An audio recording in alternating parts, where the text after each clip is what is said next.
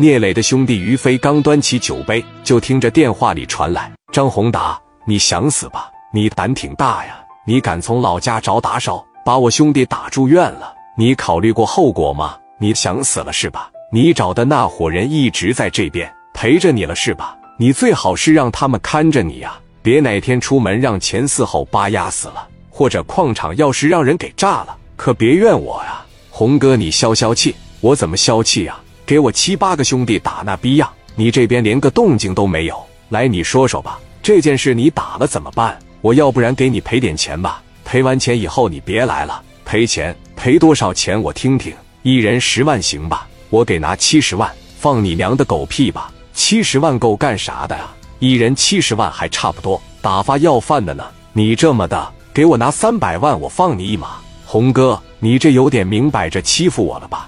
我就明着欺负你了，怎么的？你在厂子里面等着我，我现在过去找你去，把这个钱给我准备好，差一分我打断你的腿。你等着我，包括那个叫什么飞的，等我过去把他翅膀撅折了，我让他飞，你看我怎么收拾他们。说完电话，啪着一撂下。于飞当时一瞅，咋的了？哎呀，我操，小飞呀，这他彩虹要过来找我来啊！我估计他应该会带很多的人，最起码他应该知道咱有三十多个了。他怎么的也得带一百人来。于飞听完说：“带一百人没事，我这三十人都是精英当中的精英。兄弟们，把家伙事给我擦亮，把子弹啥的给我压满。他要敢来，咱就跟他干。这一仗打完，我就能把你的人设立起来。咱把这一百来人给打跑，以后指定没人敢过来找茬。上车里边来，把我那个小铁盒拿来。有个兄弟出去后，不一会的时间，一个小铁盒长方形的。”往跟前趴着一放，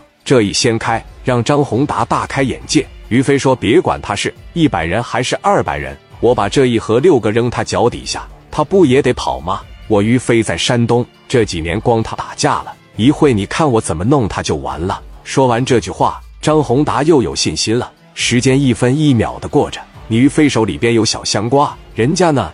人家就没有吗？人家也有，而且人家玩的这个东西。可比你的小香瓜杀伤力大太多了，直径是六米。